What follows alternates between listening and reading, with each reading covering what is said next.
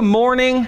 Uh, it's good to be with uh, you all. We've got uh, a number who are not with us this morning for a variety of reasons. Um, we've got some who are traveling and uh, some who are just kind of generally missing in action, and we need to, to kind of figure out uh, if everything's okay there and check on those folks. But uh, it's good to be here with you all. Now, I'm curious as we get started this morning. I usually am, right?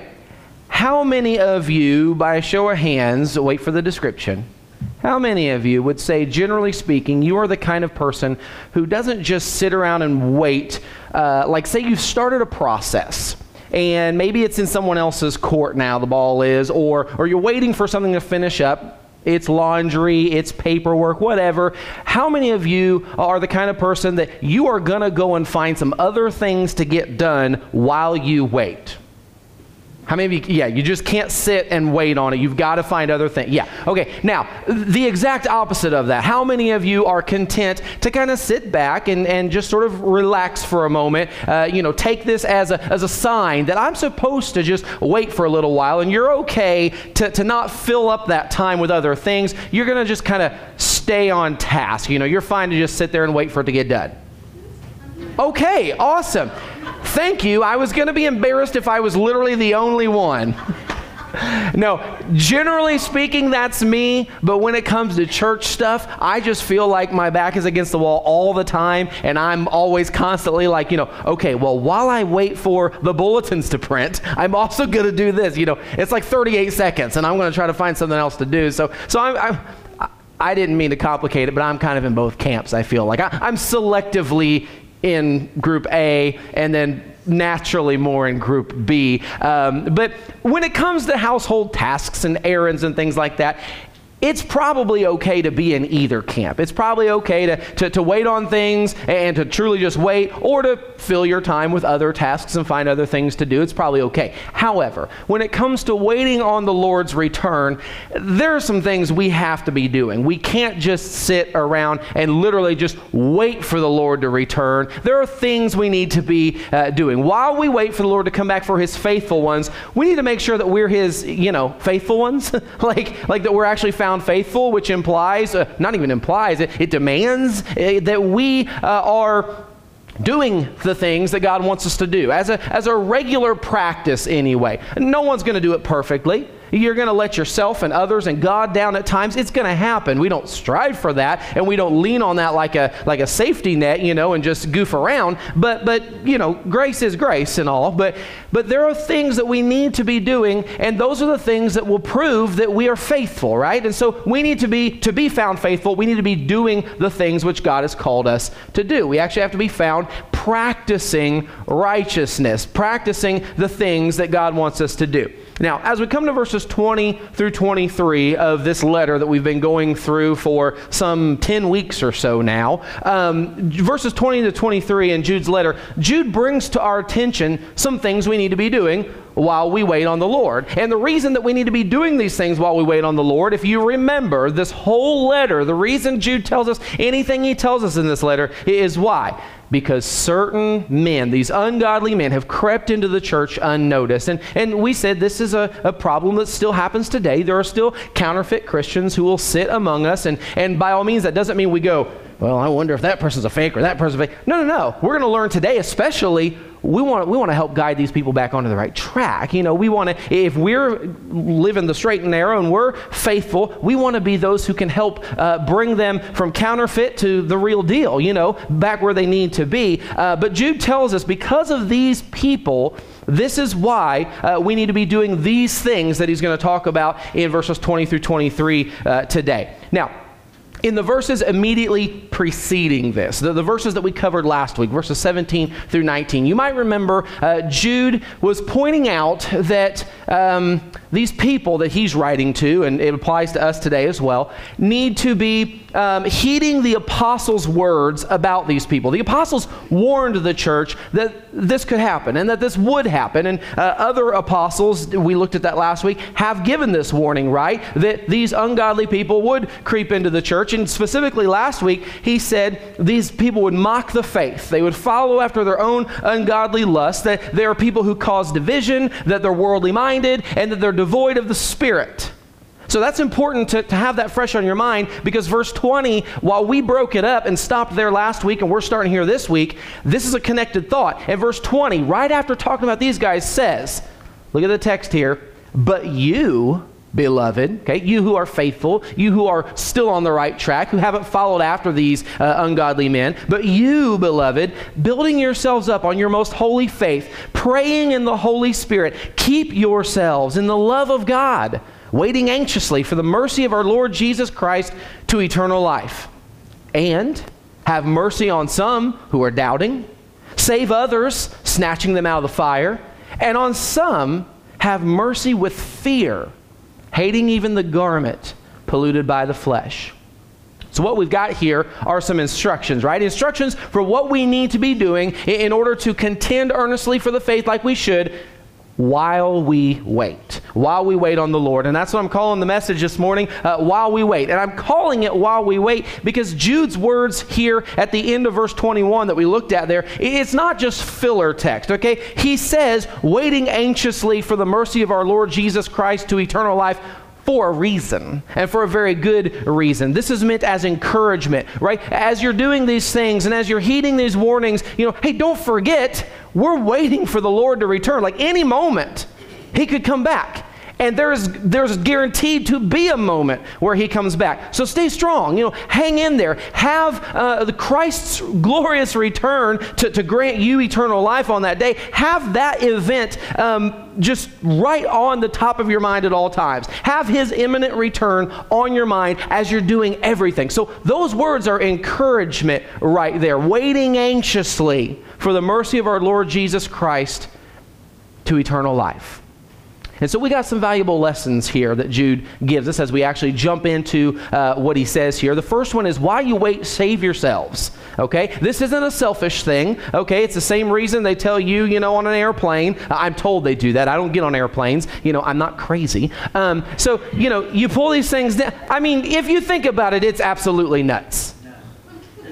No. Why would you? We'll argue about that later and we will too. Um, you know, I'm told they tell you to put the oxygen on first, right? You can't save anyone else unless you save yourself, right? You know, that, that's important. Uh, while you wait, save yourself. So we've got to first of all be sure that we are doing what must be done to keep our faith strong, so that we keep ourselves in the love of God, as Jude puts it here. And as uh, the Apostle John in 1 John, we looked at that, he uses that same kind of terminology to make sure that our faith is strong, so we stay in the love of God, and so that we can defend the faith, as others, uh, Uh, you know, are, are helping Satan fire those fiery darts at us, right?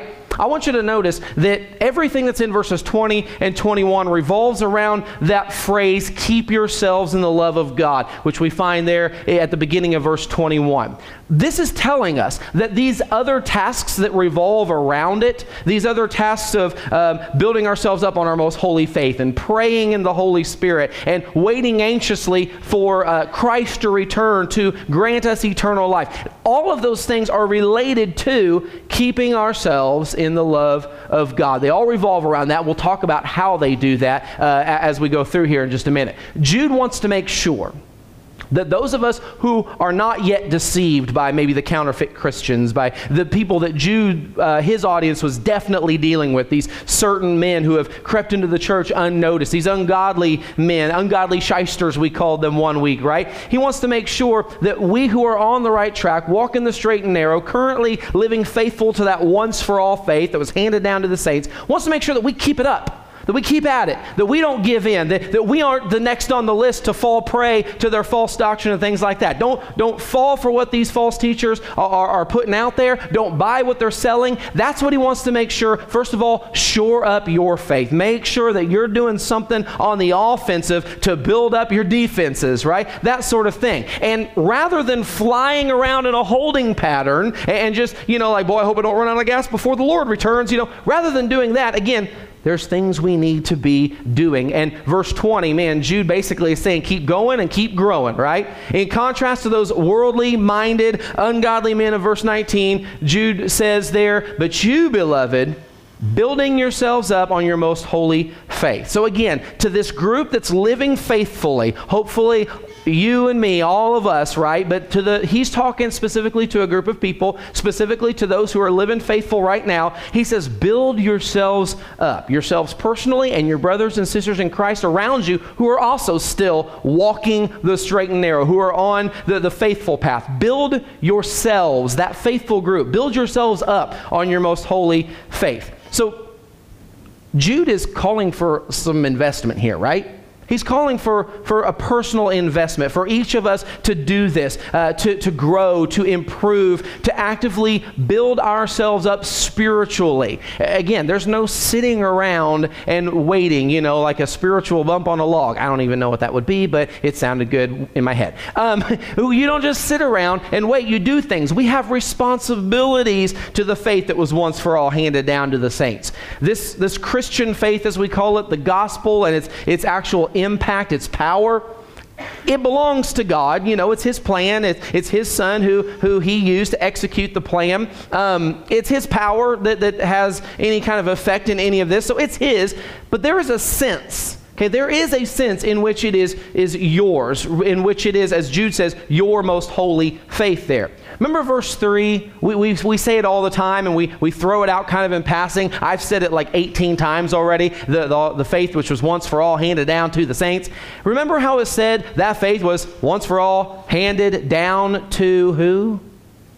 the saints, Christians, you and me. So in a sense, there is a there is definitely a personal responsibility. In a sen- in that sense, it, it is our faith. It can be called our faith because we've been entrusted with the faith, with, with the doctrine, with the, the death, burial, and resurrection. We've been entrusted to, to share that message, to hold true to that message, to not mess up that message, to, to be um, true to that message in our life and to help pass it on to others. But here in verse 20, Jude's emphasis is on that personal responsibility that you and I have in remaining faithful to um, God's, uh, God's gospel, this faith that, that's His, but it's also ours in the fact that He's entrusted it to us.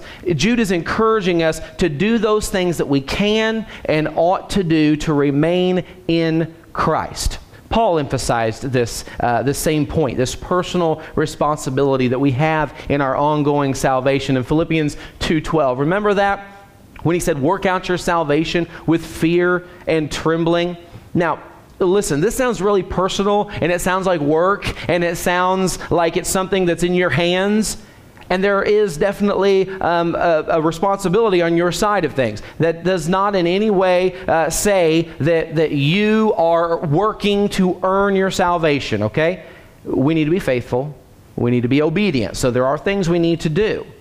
But by no means does anyone earn salvation. No one is owed salvation. It's called, again, grace for a reason. It's called mercy for a, a, reason. So, again, this in no way says that a person is working to earn their salvation, but this is talking about uh, working to remain strong in your faith rather than allowing yourself to become vulnerable to temptation. Specifically, in Jude's case, what he's talking about is vulnerable to the false doctrine that these ungodly men who have crept into the church are, are spreading around with their, their lives and their lips. It's, it's everywhere, and it'd be really easy to fall prey to this stuff. It's deceptive unless you're paying attention, unless you're building yourself up, doing something actively to strengthen your own faith. Because we have to do this because falling for those lies leads to, to what? It's a simple answer unfaithfulness and disobedience, right? If, if you're living after their lies, if you're following their lies rather than God's truth, you're going to be unfaithful. You're going to be disobedient. And let's not, let's not kid ourselves and let's not beat around the bush. It's pretty evident that God has no place in heaven for someone who's not even faithful to Him and someone who's uh, actively and, and regularly disobedient to him. Grace is one thing, mercy is one thing. But if you don't have any desire to serve him and, and be faithful to his truth, it doesn't even kind of make sense. It's like somebody who has, you know, literally no desire for you to be in their house, you know, or, or actually, let's make this let's make this accurate. You have no desire to to be in their house or to honor them, but you expect them to invite you over doesn't make a lot of sense, right? If you're living a life that says, hmm, I'll do what I want to do, God, and then expect heaven? That, that doesn't make any sense, right? And so we need to make sure we don't fall into their lies because their lies, remember, Jude says they were turning the grace of God into licentiousness. They somehow twisted God's grace into a license to practice all kinds of sexual immorality and all kinds of just gross, disgusting sin. And they thought, you know, hey, in the end, I'm still serving God. But they weren't. So we got to be very careful. Build ourselves up in our most holy faith. Do what we need to do to strengthen our defenses so that we don't fall for this stuff. So work it out, like Paul said. Build it up, like Jude said. It's worth asking the question is there, is there some regimen? some, some practice, some habit that, that you can personally point to in your life that proves, that shows that you are doing something actively to build up yourself on your most holy faith? Is there something that's helping you do that? Something you can point to and say, well, yeah, I do this and I do this and I, I do that. You know, is there something? We've got folks actively trying to tear it down. What are we doing to actively build it up? See, it'd kind of be insane not to do something. It, it, it's kind of common sense. We've been commanded in the Bible, we've been shown the wisdom of it, but it's kind of common sense. If people are trying to tear it down, I better do something to defend it, right? I mean, it just makes logical sense as well. Guys, we've got a, um, a phrase that used to get thrown around a lot, I'm told. Uh, never was when I was around, um, or since, since I've been around. I guess I'm still around. Um, I worded that weird. I usually do. Um, we got to be people of the book, right? Have you heard that phrase? You know, usually the only way I've ever heard it is preachers standing up here and saying, We used to be called people of the book won't, won't, won't. Like that's kind of depressing, you know, kind of discouraging that they that they say it that way. But that's what they always say. We used to be people of the book. Well, guys, that sounds like a good way to build ourselves up to become people of the book. We're talking about the Bible, by the way, the book. Okay, people who who know what it says. First of all, boy, that's a big one. To, to read it, to know what it says, and then to study it, to know, to understand what it's telling us, and to live it, right? I hate to burst your bubble, but if you're not reading it and studying it and doing something uh, else outside of what you're hearing in this building, that's not going to happen. And if it's not happening, then I can tell you, and I, am not trying to be discouraging, but I am trying to be convicting. If that is all that's happening, is you're just coming here and hearing um, messages uh, that, that, you know, sometimes aren't even all that great. Let's just be honest. You know, sometimes I mess up the whole thing. Um, if this is all you're getting, you're not a person of the book. You're not someone who knows God's word through and through. You're not someone who is living it. Uh, I, I, again, not to be discouraging, I'm trying to convict you so that you say, you know what? I can't argue that. How could I know anything if I just show up and, and listen to a, a 30 or 40 or sometimes hour and 10 minute message? you know, even that's, it's just not enough. You know, sometimes there's commercial breaks. That's why it takes that long. Um, but you know what I mean? Like, like we wouldn't we wouldn't accept that with anything else, right? I mean, if I had to train for some job where someone was going to pay me money for something, I wouldn't say, you know what I'll do? I'll take a 30 minute class once a week, you know, for 30 years, and then I'll be ready. You know, you'd be drawn off course and be taught all kinds of other wrong things and the wrong way to do it, and you would. I mean, your buddies would come to you and tell you, well, "I ain't how you do it," more often than what you would hear in 30 minutes. Well, guess what? People who aren't your buddies are out there telling you stuff about what the Bible says more often than you're here in, in this building. So you've got to be doing this at home. We've got to build ourselves up in our most holy faith. Now, in the second half of verse 20. We got to move on, or this will be one of those long ones.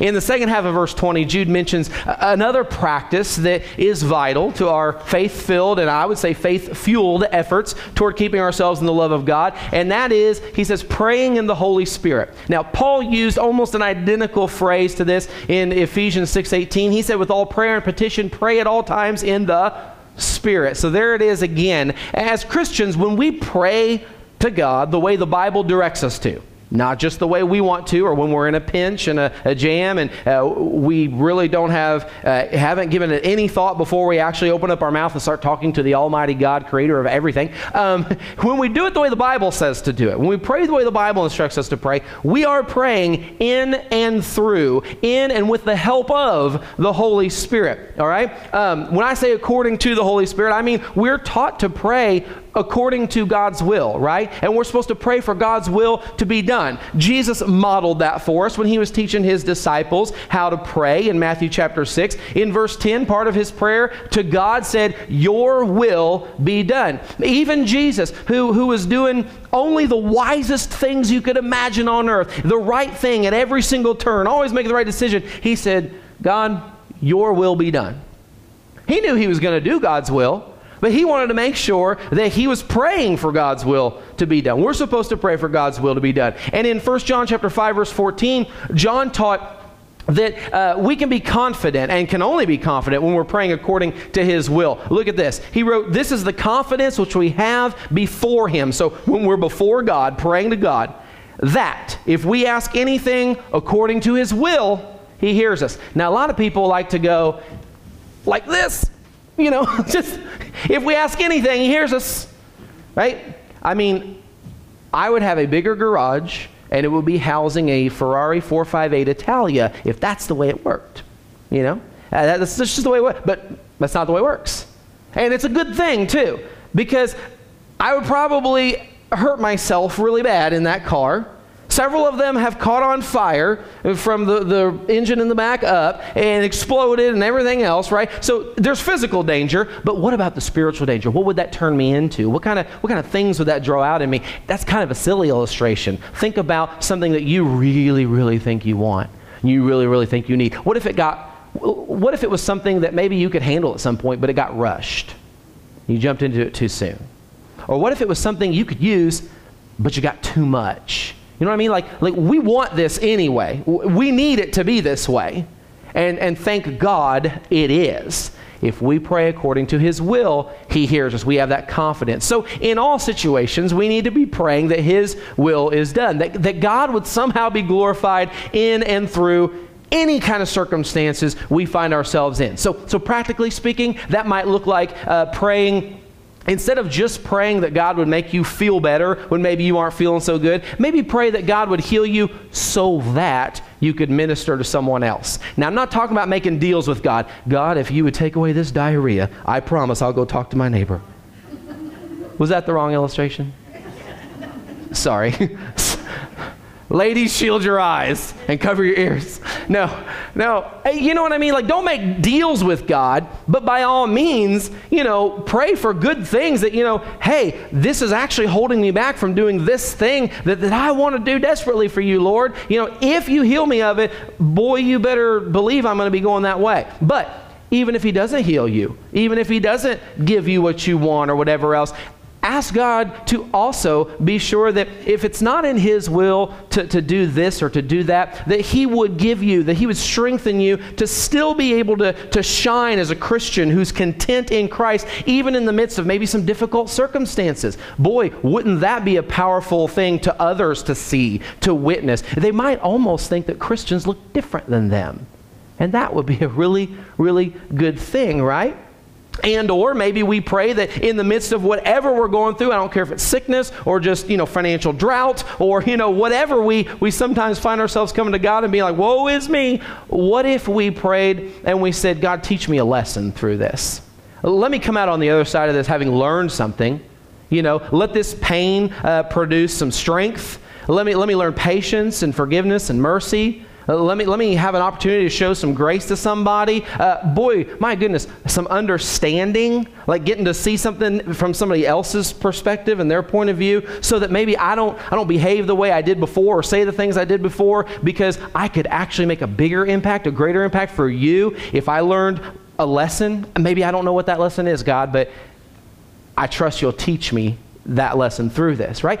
Those are really good prayers to pray. That's praying in and through, right? The, the Holy Spirit for God's uh, will to be done.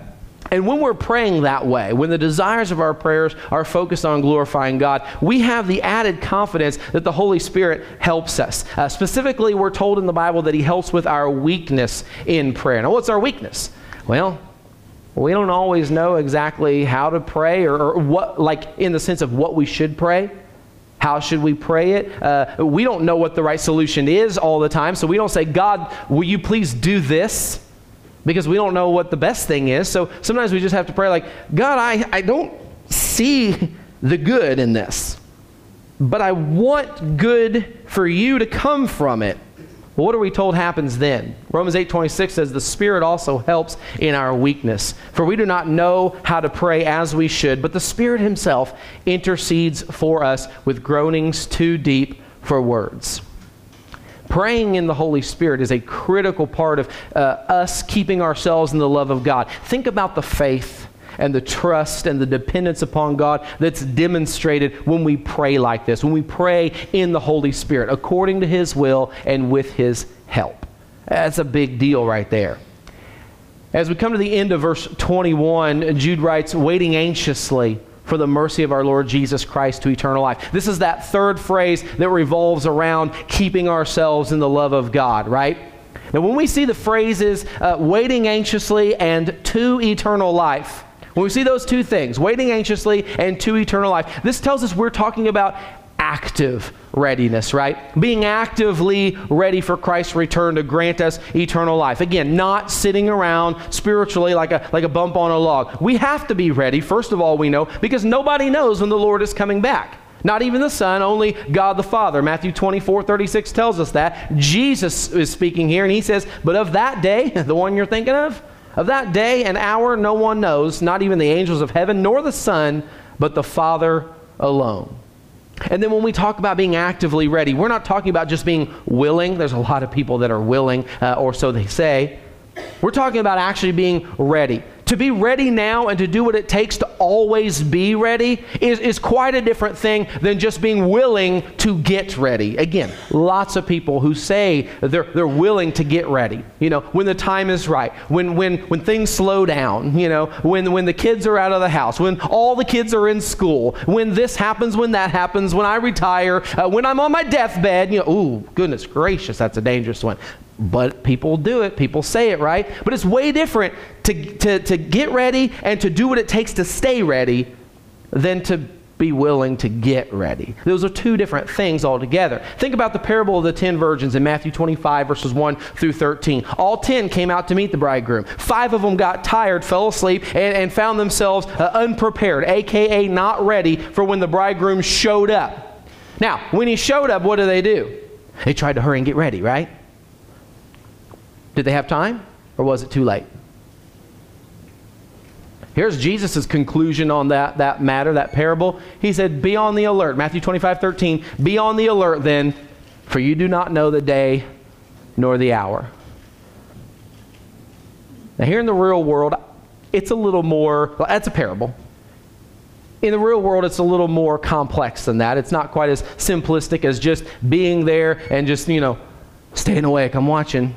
I'm ready. Uh, there's a little more to it than that, right? We're, in fact, Jude, that's what he's telling us, right? There's people, uh, there's things at play against us. There's obstacles being thrown in our path, such as, but not limited to, these fake Christians in the church, these disingenuous, ungodly men who cause division. So, so Jude wants us to pay careful attention to the need that we have to build ourselves up, to build ourselves up in our most holy faith, to pray in the Holy Spirit. All of this to anxiously wait for the Lord's return so that, so that we're doing it in such a way that when He returns, it is to eternal life. That, that His return means we're going home to heaven. That's what He wants to make sure for us, right? So while you wait, save yourselves. Relax, it's a two point sermon. Second one is save others while you wait. While you wait, save others.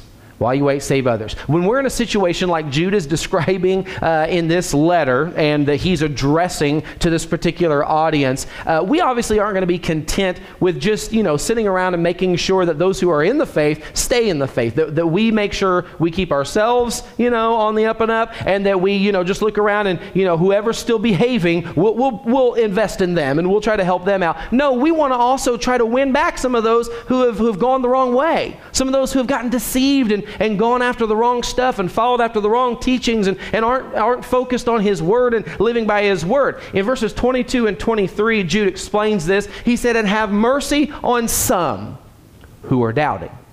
Save others, snatching them out of the fire. And on some, have mercy with fear, hating even the garment polluted by the flesh. There's three groups being addressed here. And, and don't forget, all three of these groups are present in the church. So as we go along, let's not think uh, that this is just the world outside here. This is present, uh, can be present in the church. And when Jude's addressing it, it is very much so. He's saying these things because he's telling a specific audience about these people the people in your church, he's saying, Jude is, you need to save this group this way, and this group that way, and this other group this other way.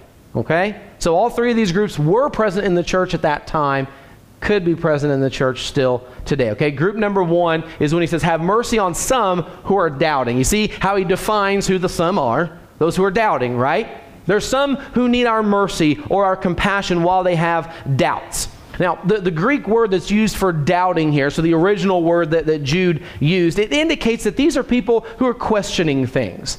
These are people who are, who are kind of judging both sides here or, or weighing the options, calculating which one makes most sense, calling things into question, though. You know, they're, they're actually doubting in, in a, in a very real sense, the way we use the word doubting, but it's also kind of like I said, calculating, judging things, trying to figure out which one to believe, which way I should go, okay? Now, sometimes Christians have the tendency to condemn people who question things. It may be our own insecurity, you know, that we don't have the maybe the confidence that, that we could go toe to toe and argue the points uh, accurately and properly, that, that explaining and guiding and teaching may not result in what we want it to result in. Maybe we're afraid we won't convince them.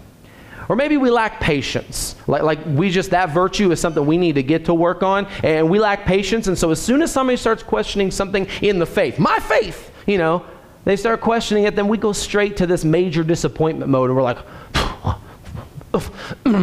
you know, and that's we can't get words out. We're just, you know, groaning too deep for words. that's a different thing altogether. But it doesn't look good on us, and it doesn't do any good either. Jude says these people need mercy. They need compassion.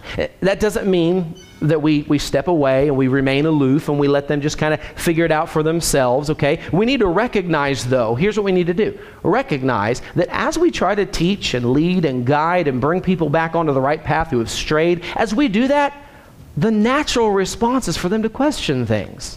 It would be weird if you said, Brother, I've noticed some of the things you've been saying lately, like it, it makes it sound like you believe insert false doctrine here.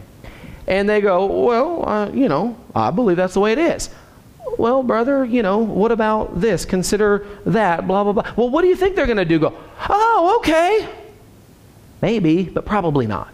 They're probably going to say, well, what about, you know, so and so says this. And so, right, they're going to have questions. They're going to doubt what you're saying at first. You're going to have to convince them. But if you blow up, if you don't have mercy and compassion, if you freak out on them, what's that going to result in?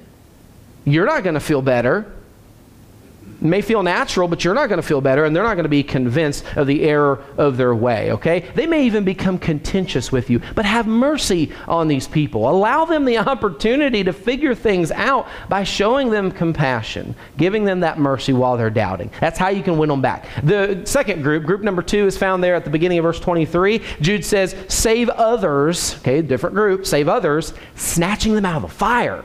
Okay? Now, the fact that Jude uses a phrase like snatching them out of the fire clearly tells us we're talking about a different group here, right? We're talking about a group. I mean, you use the word snatching, uh, that word can mean to take by force. Whoa. Okay? If you don't turn back to the Lord, I may have to use force. Okay? It, it's not quite like that, but, but it is, it's drastic measures maybe. It's being a little more direct. Okay? We're not talking about people who are figuring it out anymore. We're not talking about people who have some questions or who are calculating things. Okay? These are the willfully corrupt. These are the ones who will mistake you showing them mercy for permission. Okay, that's quite a different thing. If you show this group compassion or mercy, they'll think that they, they got away with it. Or, or worse yet, they may think that you approve of their behavior. I'll wait. This group doesn't need mercy. This group doesn't need compassion. They need drastic action. They need something, something intense. They need somebody to be direct with them. Not mean, not angry, but direct to get very involved in their situation, to challenge with clarity and some loving force, okay? And now let me drop this bomb on you. this group, I, have asked a few different people to see if they agree, and these are all preachers, leaders in churches. This group seems to be agreed upon to be the most prevalent of the three in the church today. Think about that. People who are doing wrong and don't see the issue. They don't see, they don't recognize the error of their ways. They have no idea the seriousness of their sin. Think about this. There are people who don't see the seriousness of their temper. They, they don't think that it's a, a big deal. Should that be the way a Christian is? Should, should a Christian just kind of let their temper do whatever it does, you know, because that's just the way I was wired? Or should a Christian work on patience and mercy and showing grace and forgiving people and uh, turning the other cheek and things like that? Yeah, so, so if you're not, kind of a big deal, right? But some are just walking along out here and sitting in the pews and thinking that it's not a big deal.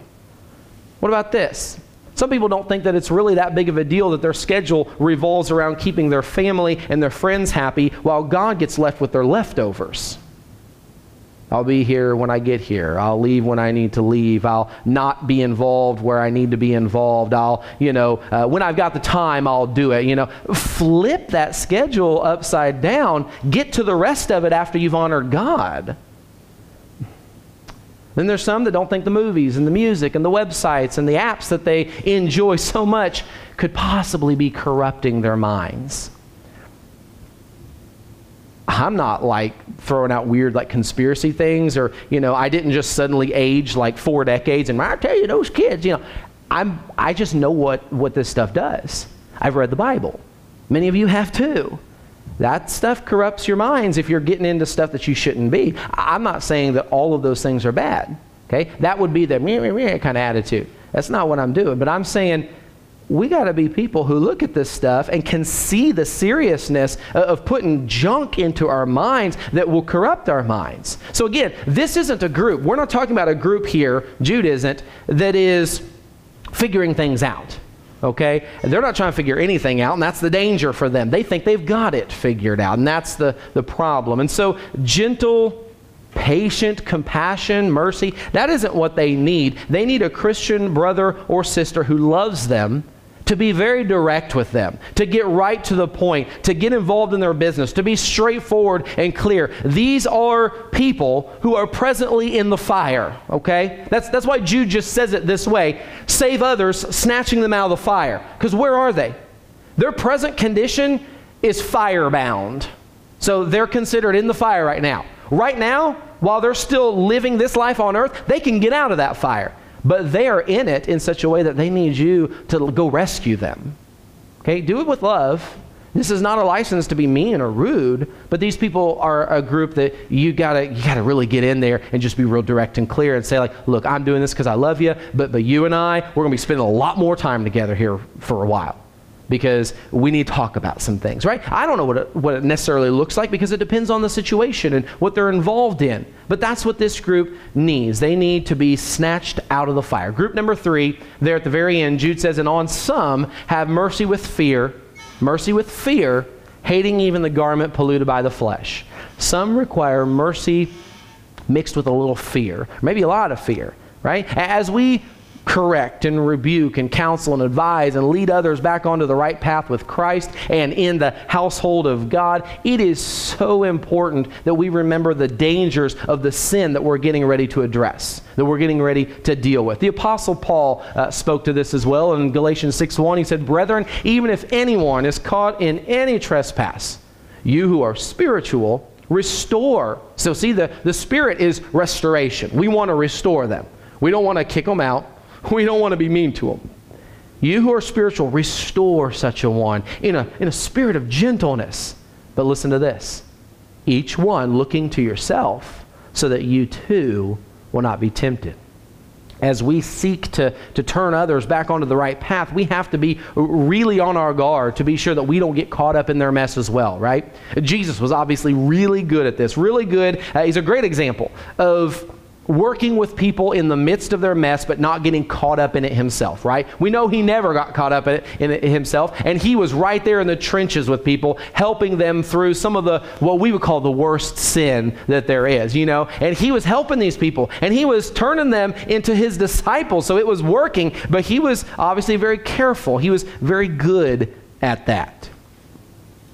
But we aren't always so good at that, and so we need to be on our guard. Sometimes the specific sin a person is caught up in is one of those that is just uh, particularly deceiving. It has a, a, a knack for deceiving people. Um, you know, it can get everybody.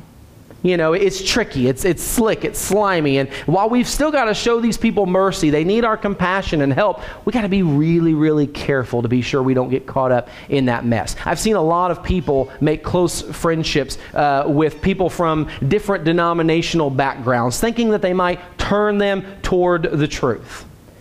But they weren't on their guard, and so the next thing you know, they were compromising sound doctrine. I've seen a lot of that.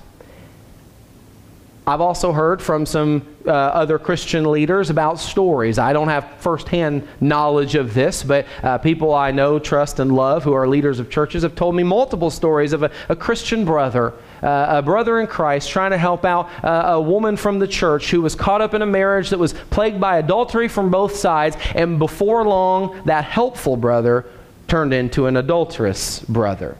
You got to be really, really careful. These situations have to be handled carefully and wisely. It could be that you need a second person to help you in this. You, you probably do. Be smart about that. It could be that you need to stay out of a particularly tempting situation. You know, hey, um, I'm just going to be honest with myself. I'm kind of weak right there. And so, you know, or, or, or even maybe I don't feel weak there, but I've been there before and maybe somebody else should handle this. You know, maybe, maybe, you know, tag somebody else in, let them, you know, step through the ropes and come in and handle this one for you, okay? I, I don't know, but the, the point of this, it's going to look different at different times, but the point is there are some people caught up in some sins that require us to make sure that we show them mercy mixed with a healthy dose of, of fear of concern and care for our own spiritual well being, remembering the extreme danger of sin.